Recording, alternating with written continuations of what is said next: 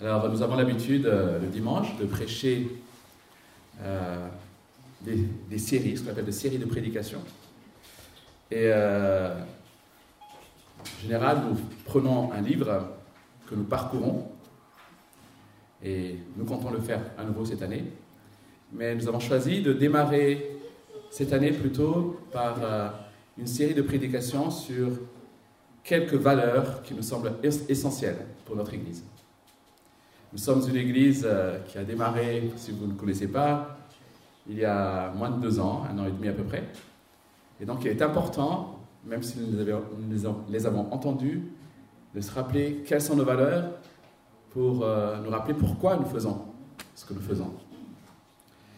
Et euh, ce matin, donc, j'ai le plaisir de commencer par l'une de ces valeurs, et c'est qu'est la parole de Dieu. Alors, pour chacune des valeurs, bien sûr, nous allons nous fixer aussi sur un texte, puisqu'on pourrait euh, passer euh, des, heures et des heures à parler de ces sujets-là. Nous n'avons qu'une un peu plus d'une demi-heure pour le faire. Donc, nous allons nous fixer plutôt sur un texte, comme ça, nous allons pouvoir repartir aussi avec ce texte pour continuer à méditer, même si la présentation n'aura pas été exhaustive. Ce texte donc se trouve dans 2 Timothée, chapitre 3, et cette valeur, c'est la parole de Dieu, la place de la parole de Dieu et l'utilité de la parole de Dieu. 2 Timothée, chapitre 3, versets 16 et 17. Je vous invite à la lecture.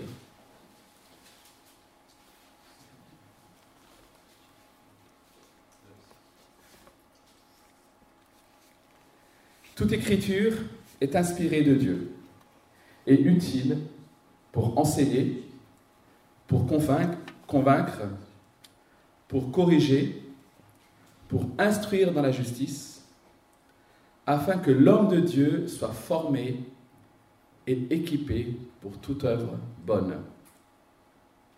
Voilà le texte que nous allons méditer ensemble, étudier ensemble ce matin. Deux versets, texte court, mais texte combien dense, en fait, qu'il nous faut prendre le temps de décortiquer. Vous avez peut-être constaté ou pas que nous vivons dans un monde de confusion, un temps de relativisme. Alors les sociologues parlent de postmodernisme. Postmodernisme, c'est l'idée finalement que dans la modernité, dans ce qu'on appelle la modernité au niveau sociologique, c'est ces temps où on avait des assurances, quelque part, voilà, la science était là pour nous montrer la vérité. Et puis, euh, il y a eu des désillusions, il y a eu des guerres, et euh, faute de repères, faute de- de- d'enracinement, on est tombé dans une forme de désillusion et de relativisme. Finalement, qu'importe, qu'importe ce que tu crois, du moment que cela te rend heureux, du moment que c'est bon pour toi. Et euh, aujourd'hui, on parle même de post-vérité. Alors, c'est un nouveau mot, vous risquez de le trouver ici ou là. Post-vérité, c'est-à-dire que, ok, on sait que peut-être c'est pas juste. C'est même peut-être faux. Mais si ça te fait du bien, alors vas-y. Crois en ça. Et cela est accentué, ou plutôt a produit peut-être aussi, aujourd'hui, euh, finalement, un monde, une société, et je dirais même un peuple, qui ne marche plus selon des idéaux, selon des vérités et des convictions, mais par l'émotion. Et ça, à nouveau, c'est devenu, un grand sujet d'étude chez les sociologues. Euh, et c'est très récent, je veux dire, on est en plein dedans. hein. Euh, L'émotion qui est aujourd'hui le moteur de la population, en fait. Aujourd'hui, avec les in- Internet, avec les réseaux sociaux, on peut provoquer une émotion de masse et donc manipuler aussi en masse. Aujourd'hui, ce sont les médias, ce sont les réseaux sociaux qui vous disent euh, de quoi vous devez vous révolter, qu'est-ce que vous devez aimer, etc. etc. Et à coup d'images, à coup de- de- d'infos, finalement, nous devenons sensibles à ce que ce qu'on nous propose, en fait, ce qu'on nous dicte. Et, chers amis, si je dis cela ici, dans ce lieu, dans le cas d'une église, c'est parce que les chrétiens tombent aussi dans ces pièges. Les chrétiens tombent dans le piège du relativisme. Les chrétiens tombent dans le, piège où les sentiments et les émotions sont supérieurs à la vérité. Quand cela va contre ma conception, alors, non, je n'adhère pas. Les chrétiens et les églises sont tentés de tomber dans ce relativisme et du coup dans cette confusion. Pour ne pas choquer certaines personnes, on essaye d'éviter certains mots, comme le péché, comme l'enfer, comme la colère de Dieu. Ce que je dis là, je l'ai expérimenté. Hein. On est venu me voir une fois parce que, soi-disant, j'ai trop prêché la colère de Dieu. On remet beaucoup de choses en question. Et surtout, on refuse de chercher dans la Bible les réponses. J'étais pendant une semaine, on était pendant une semaine dans un camp de formation biblique. Donc on avait en face de nous des jeunes de 18 à 35 ans et qui étaient là pour connaître davantage la parole de Dieu. Et, euh, et les réflexes des jeunes, quand on dit certaines vérités, c'est Ah non, mais je ne suis pas d'accord. Et du coup, on pose la question plus loin pourquoi je ne suis pas d'accord? Oui, mais quand même, si alors, s'il se passe ceci, alors il se passe cela. Et je dis Mais est-ce que tu t'es posé la question de ce que Dieu dit sur ces choses-là? On n'a pas le réflexe, même en tant que chrétien, de se voir qu'est-ce que Dieu pense réellement. Pas qu'est-ce que je pense, pas qu'est-ce que mes émotions disent sur ces choses-là. Mais qu'est-ce que Dieu dit? On préfère écouter les philosophes, les sociologues, les pseudo-experts, il y en a plein. Hein. Vous savez, à chaque fois qu'il y a un événement, on invite euh, sur euh, le plateau télé un expert. Voilà. Et on va l'écouter religieusement parce qu'il est expert. Et ces experts, on les croit bien sûr objectifs, on les croit neutres, et on rejette l'autorité de la parole de Dieu. Mes chers amis, si effectivement le monde va dans le sens que je suis en train de décrire, plus de confusion, plus de relativisme, mais aussi du coup plus d'individualisme, puisque s'il y a relativisme, alors il y a individualisme, il y a division. On n'a plus de valeurs communes. Et qui division? Individualisme dit aussi populisme, puisqu'on a besoin de valeurs. Et du coup, la politique va nous proposer des valeurs qui nous transcendent. Et si effectivement le monde va dans ce sens que je viens de décrire, et si nous croyons en tant qu'Église que l'Église, la Bible, doit être l'autorité suprême, la référence, alors ne devons-nous pas, à plus forte raison, aujourd'hui encore, la lire, l'étudier et la prendre au sérieux? Si nous voulons être une lumière dans ce monde où il y a de la confusion, chers amis, nous ne pouvons pas nous passer de l'étude, de la connaissance, de la lecture de la parole de Dieu. Or,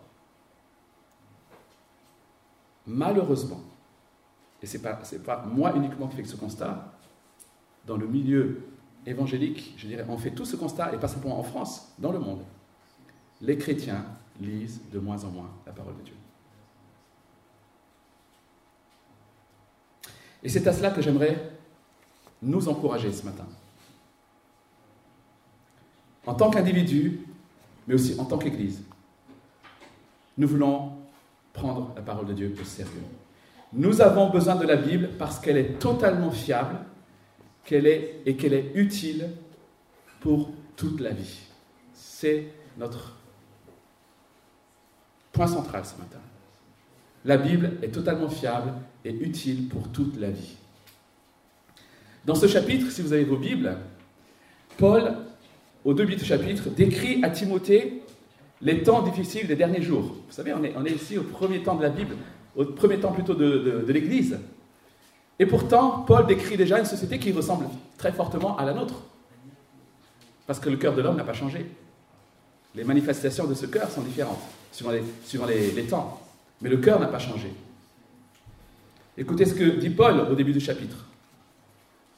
Il parle à Timothée. Sache que dans les derniers jours, il y aura des temps difficiles, car les hommes seront égoïstes, amis de l'argent, fanfarons, hautains, blasphémateurs, rebelles à leurs parents, ingrats, irréligieux, insensibles, déloyaux, calomniateurs, intempérants, cruels, ennemis des gens de bien, traîtres, emportés, enflés d'orgueil, aimant le plaisir plus que Dieu, ayant l'apparence de la piété, mais reniant ce qui en fait la force.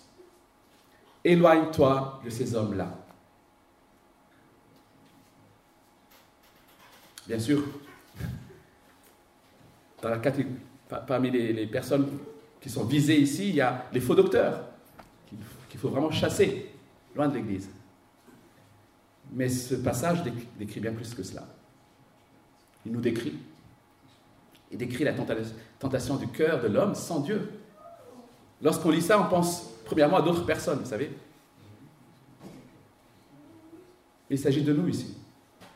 Ayant l'apparence de la piété, mais reniant ce qui en fait la force. Ils vont à l'église, peut-être ils chantent, ils ont l'apparence de la piété. On a l'impression qu'ils s'attachent à Dieu. Mais ils ont renié ce qu'on fait la force.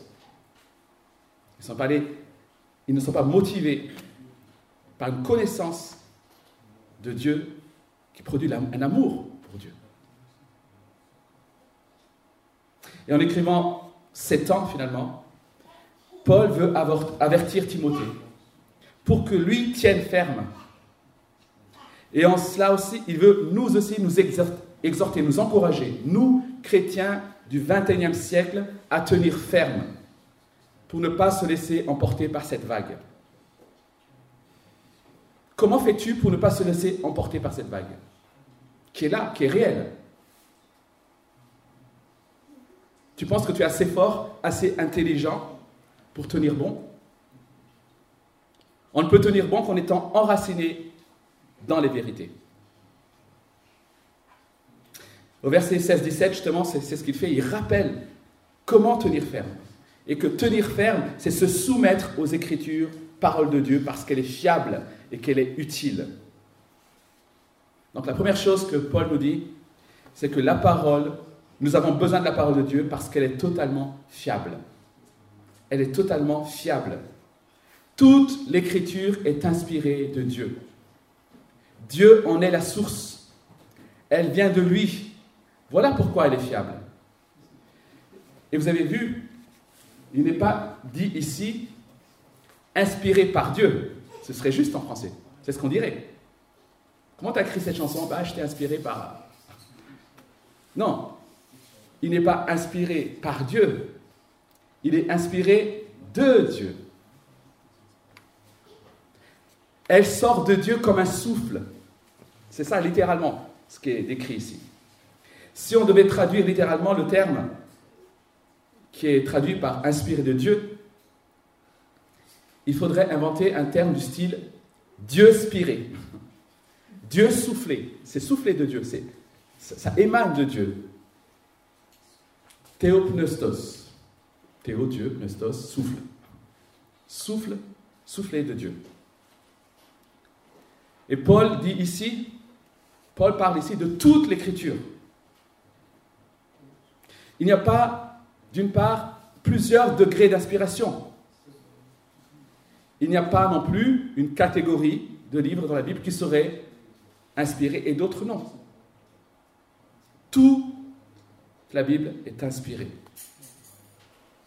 de Dieu. Et l'apôtre Pierre le dit d'une autre manière. Dans 2 Pierre chapitre 1, par exemple le verset 20, nous lisons ceci.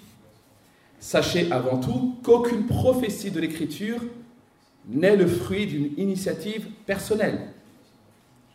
En effet, ce n'est pas par une volonté humaine qu'une prophétie a jamais été apportée, mais c'est poussé par le Saint-Esprit que des hommes ont parlé de leur part, de la part de Dieu. Ce n'est pas d'une volonté humaine, mais c'est poussé par le Saint-Esprit. L'inspiration, c'est l'action surnaturelle de l'Esprit de Dieu sur les auteurs bibliques pour que leurs écrits correspondent exactement à ce que Dieu voulait leur faire écrire. C'est un miracle, au fait. Un mystère même. Voilà pourquoi ça demande déjà la foi ici.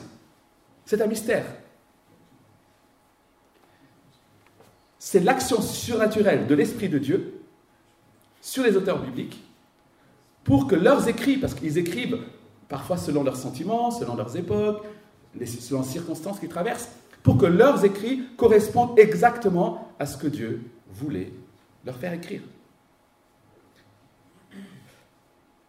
Le pouvoir et la puissance de la Bible vient du fait que ce que la Bible dit, Dieu le dit.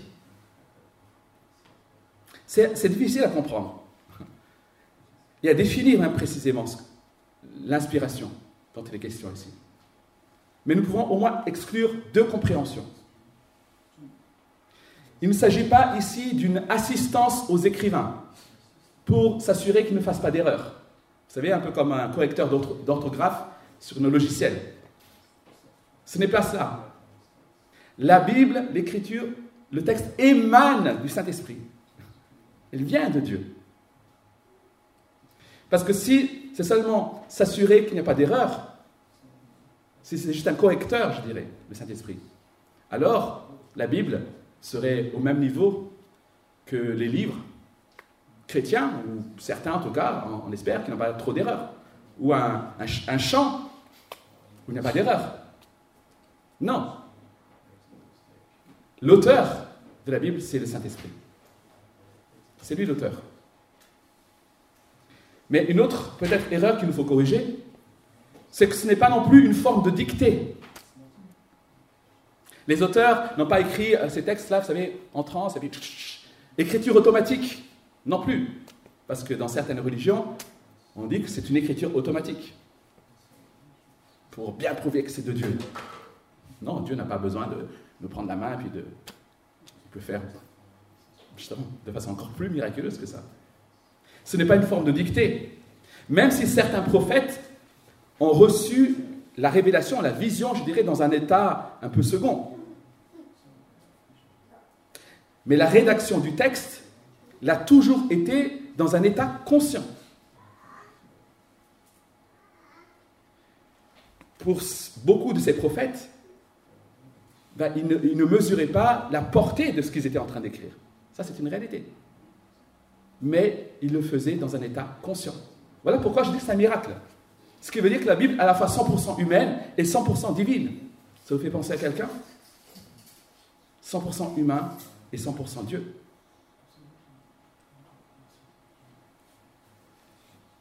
Et c'est pour cela aussi que la Bible, la, Bible est un livre unique. Imaginez un peu, un livre composé lui-même de 66 livres, écrit par près de 40 auteurs, sur plus de 1600 ans. Vous imaginez un peu? Et qui déroule une histoire cohérente. Un fil rouge qui progresse au fil du temps et qui se tient et qui est parfaitement cohérent. Et, cette histoire ne se situe pas dans des contrées imaginaires. Cette, histoire se situe dans le monde. La Bible s'inscrit dans l'histoire des hommes. La Bible raconte aussi l'histoire des hommes. Ce n'est pas un livre d'histoire, mais ça raconte aussi l'histoire des hommes. Il y a des lieux géographiques et des données historiques. C'est tout ça la Bible. Une histoire aussi dont les événements ont été annoncés bien avant par des auteurs qui précèdent, qui ont précédé. Alors, comment peut-on croire que la Bible soit une invention humaine? Vous imaginez un homme, un beau jour, il se lève de son lit, puis il dit J'ai une idée pendant mon rêve. Je vais écrire un livre. Je vais écrire un livre et je vais espérer que quelqu'un d'autre derrière, dans 30 ans, ben, prendra la relève, va écrire la suite de l'histoire. Et puis que quelqu'un d'autre après lui va écrire la suite de l'histoire. Et là, au bout, on aura une belle histoire qui se tient pendant 1600 ans. Une suite d'auteurs. Vous imaginez? Bien sûr, c'est absurde.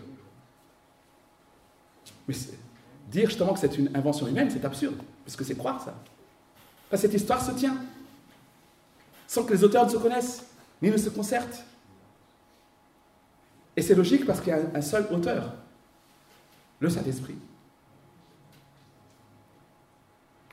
C'est un livre qui continue à bouleverser des vies encore aujourd'hui, qui nous montre encore une fois sa fiabilité et son inspiration.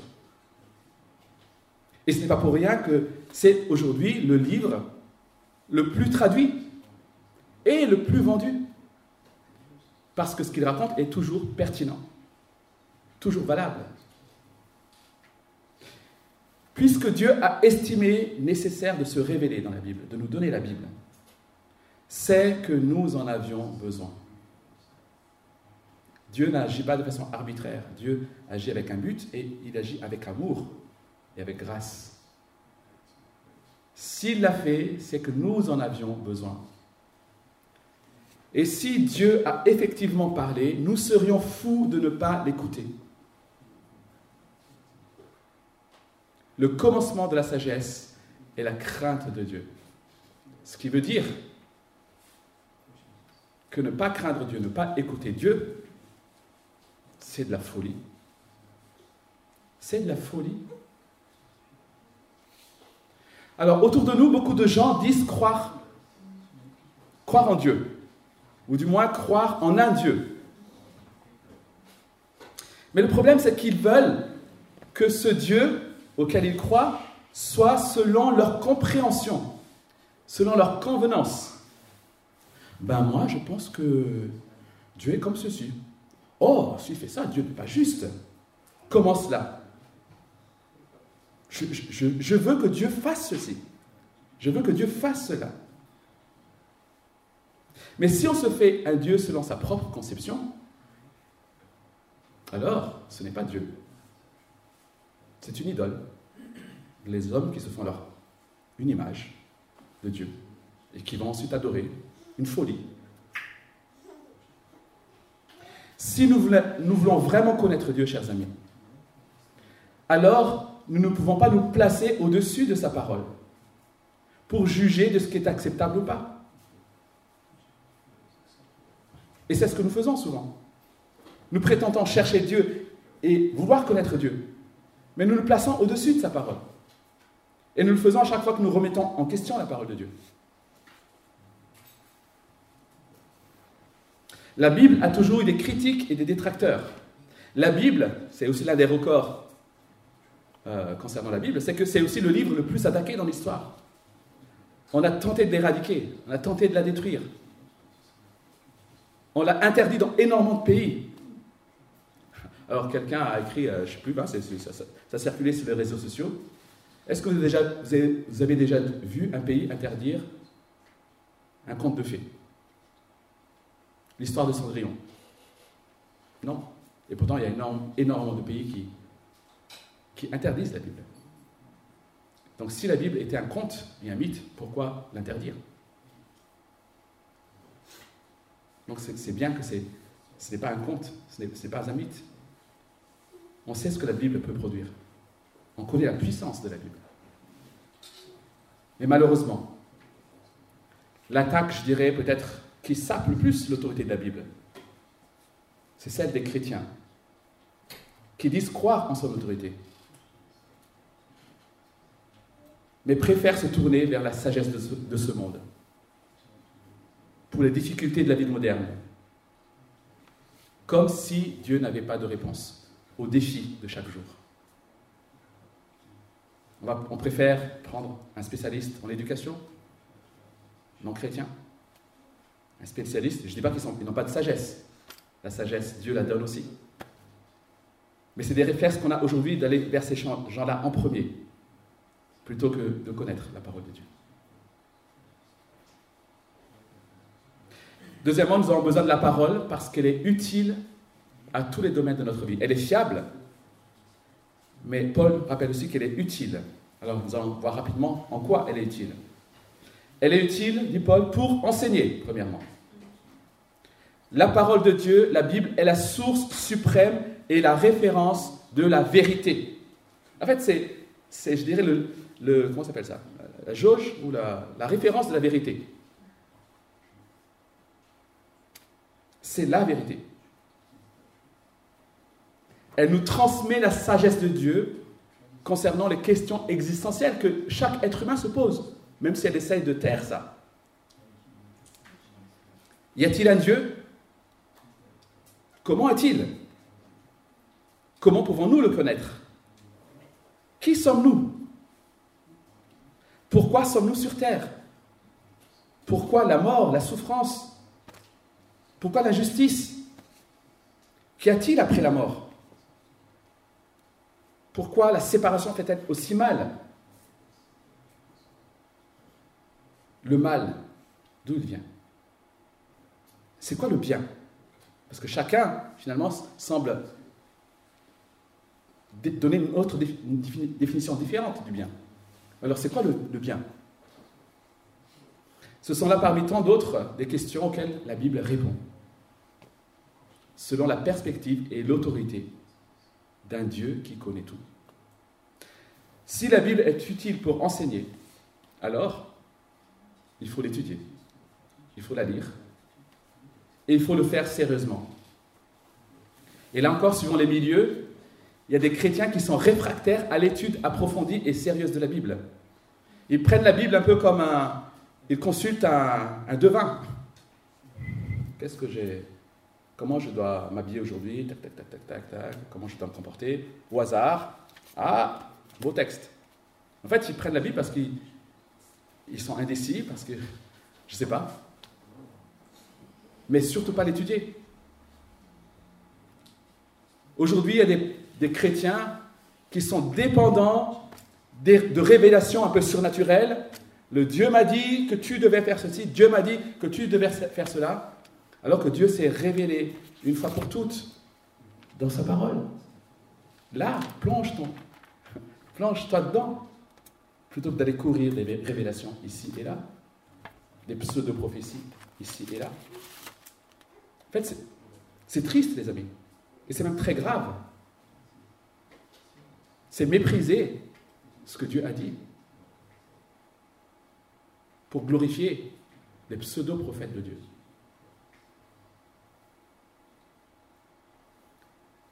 Le véritable chrétien est un élève, un disciple, un apprenant, quelqu'un qui sait qu'il ne sait pas grand-chose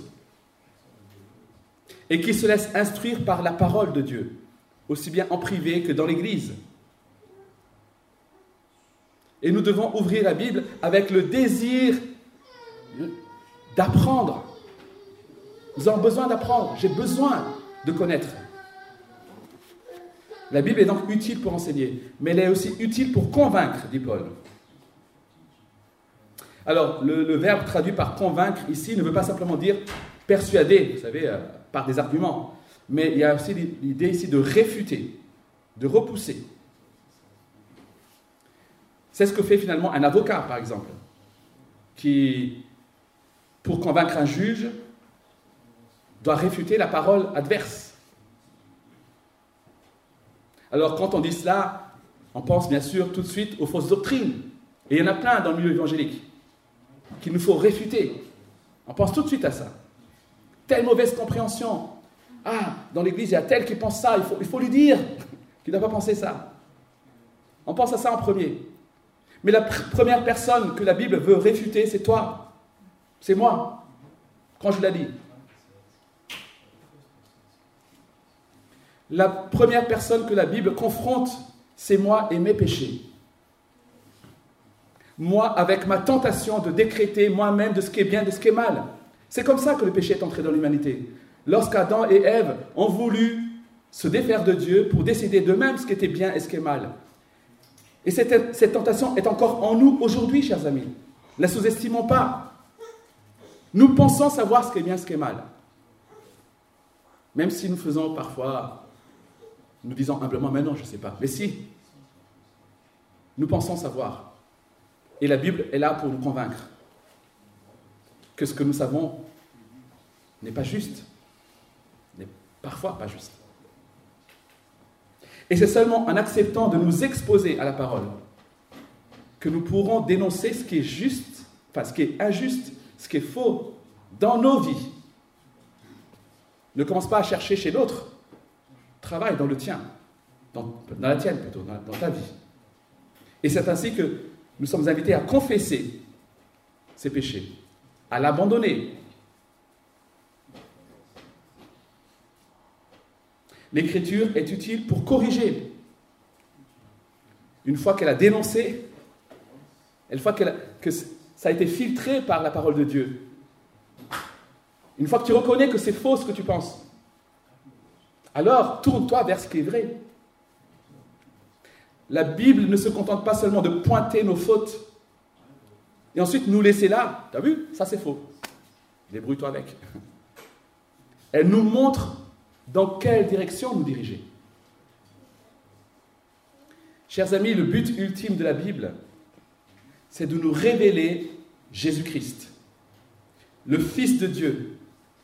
Dieu fait homme pour nous sauver. Et la Bible raconte cette histoire, comment Dieu a préparé cela. Comment cette venue a été préparée dans le temps.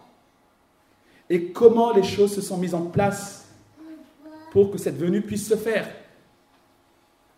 Et pour que le sens de sa venue soit évident pour tous. La Bible veut donc corriger non seulement la trajectoire de notre but, de notre vie, mais aussi le but suprême que nous nous sommes fixés. Avant, le but de ma vie, c'était moi. Mes propres désirs. J'étais sur le trône de ma vie. Et j'en étais le but ultime.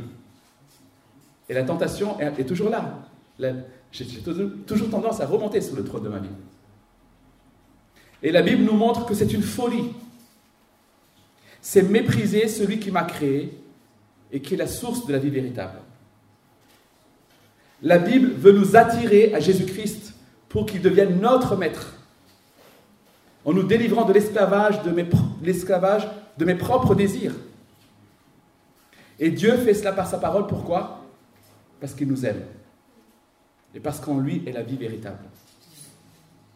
Et c'est ce que dit l'épître des Hébreux au chapitre 1, verset 1 à 2. Après avoir autrefois, à plusieurs reprises et de plusieurs manières, parlé à nos pères par les prophètes, Dieu nous a parlé par le Fils en ces jours qui sont les derniers. C'est Jésus-Christ, la parole faite chair, que la Bible, parole de Dieu, révèle. C'est vers lui que Dieu veut nous attirer. Elle est utile pour nous instruire dans la justice. Une fois que nous avons été mis sur le bon chemin, la Bible nous apprend comment y rester et y faire des progrès. Le verbe instruire ici, c'est littéralement éduquer comme on éduque un enfant. Ce qui veut dire que ça prend du temps. On a besoin d'y retourner et d'y retourner sans cesse. Et la Bible va faire son effet petit à petit. Alors soyons confiants, ne nous décourageons pas. Lorsque nous avons l'impression que maintenant ça ne marche pas ce que dit la Bible, fais confiance, continue. Ouais, je ne vois pas de changement chez moi, etc. Pourtant, j'ai lu la Bible. Ce n'est pas parce que tu ne vois pas déjà qu'elle n'est pas opérée, premièrement. Et puis, euh, ces changements sont profonds. Ton intelligence entière doit être transformée. Mais cela commence par changer le but, changer la direction.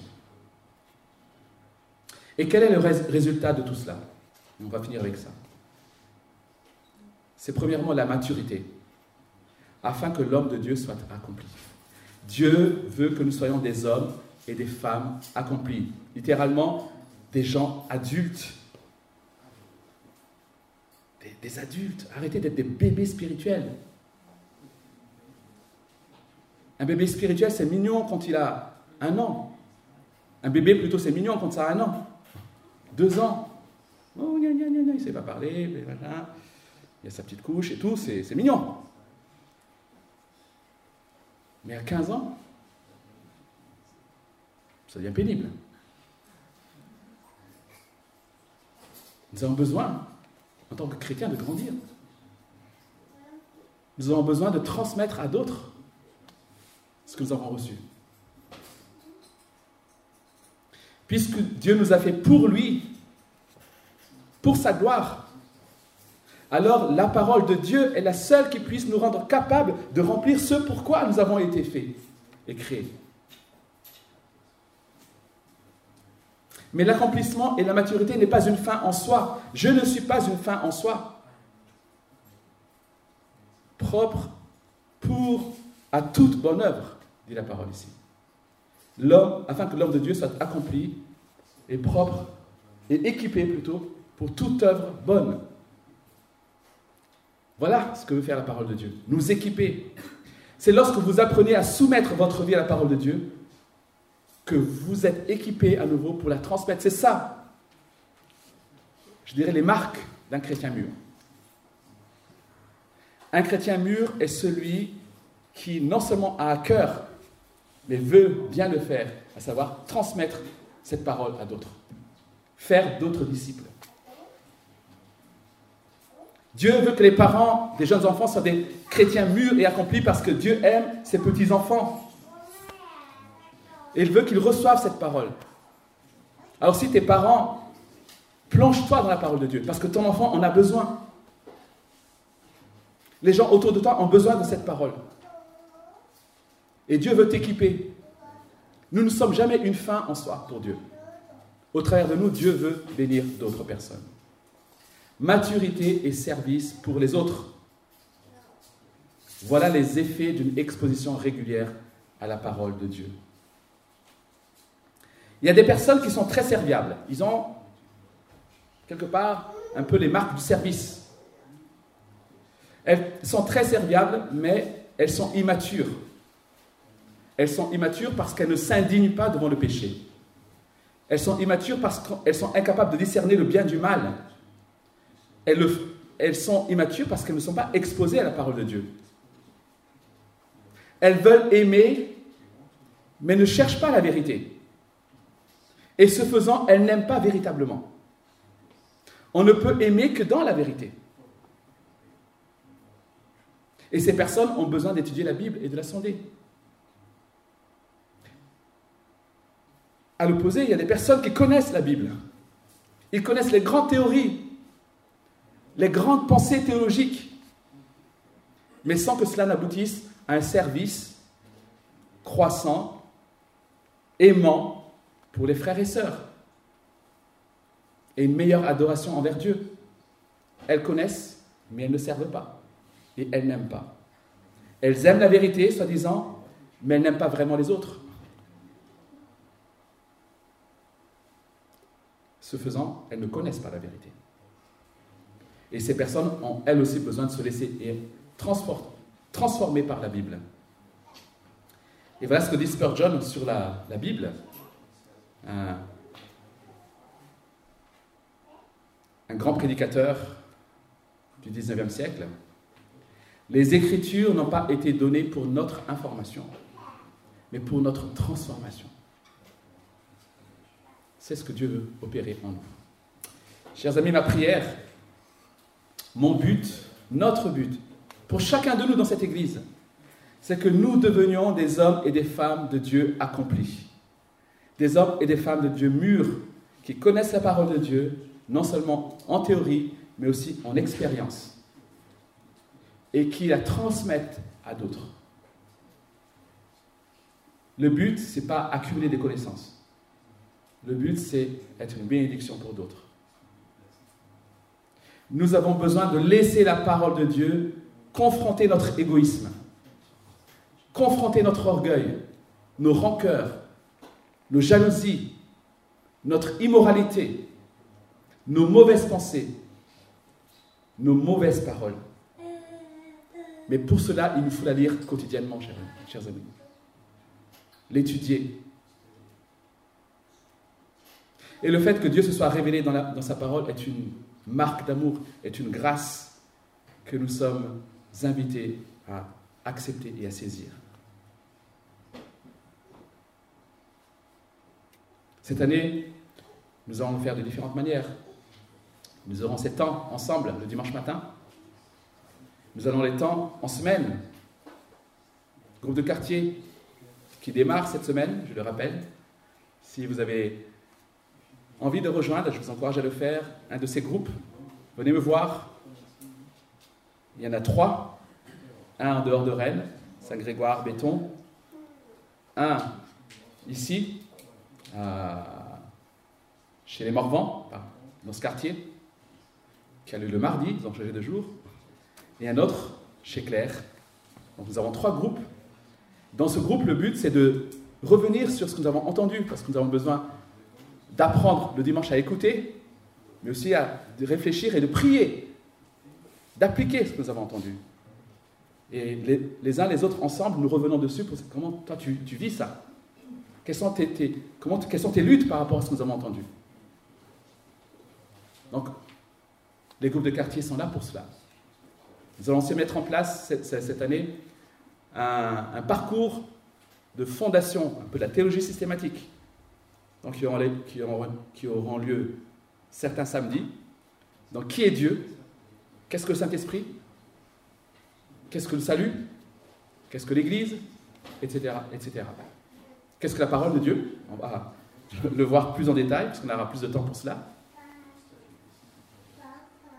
Et puis nous aurons, pour nos amis anglophones, et ça c'est quelque chose qui est nouveau, pour ceux qui ne parlent pas français, donc nous allons démarrer avec Vincent, et puis moi je serai là aussi en aide, en soutien, un temps d'étude de la, Bible en anglais, donc qui démarrera ce vendredi, ce vendredi donc chez Vincent. Voilà quelques éléments que nous mettons en place. Bien sûr, je vous encourage à le faire à deux, à trois. Trouvez quelqu'un avec lequel vous pouvez lire la Bible ensemble, vous encourager ensemble, vous stimuler. Parce qu'on a besoin de la parole de Dieu. Ne négligez pas. Vous savez, pour la rentrée, on dit mais quel sport je vais faire cette, année? Dans quoi je vais m'inscrire? Mes enfants vont faire quoi? Mais moi, je te pose la question qu'est-ce que tu mets en place pour t'encourager à lire la parole de Dieu pour cette année? Je t'invite à répondre à cela, peut-être quelques instants devant Dieu.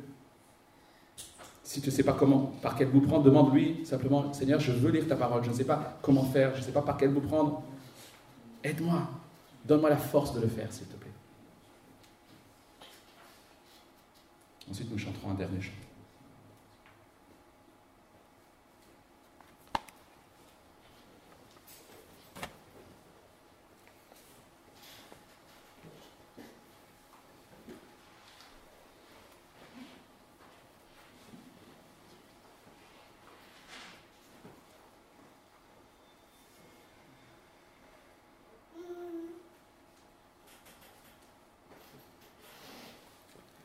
Seigneur, tu connais les luttes qui sont au plus profond de nous, la tentation que nous avons, Seigneur, de nous mettre au-dessus de ta parole, mais aussi les luttes, Seigneur, qui sont liées à toutes les sollicitations qui sont là au quotidien dans nos vies et qui souvent nous empêchent de prendre du temps pour toi.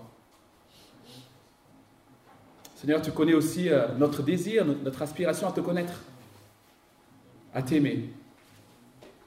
Mais tu vois, Seigneur, que nous n'agissons pas toujours en, cohérence à cela.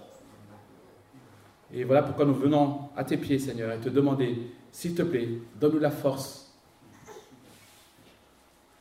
de nous mettre à la lecture et à l'étude de ta parole. Donne-nous la foi pour que nous puissions croire, mettre notre confiance en cette parole. Donne-nous l'amour, un amour pour toi, Seigneur, pour que nous puissions aspire à te chercher dans cette parole. Et donne-nous de l'amour pour les autres.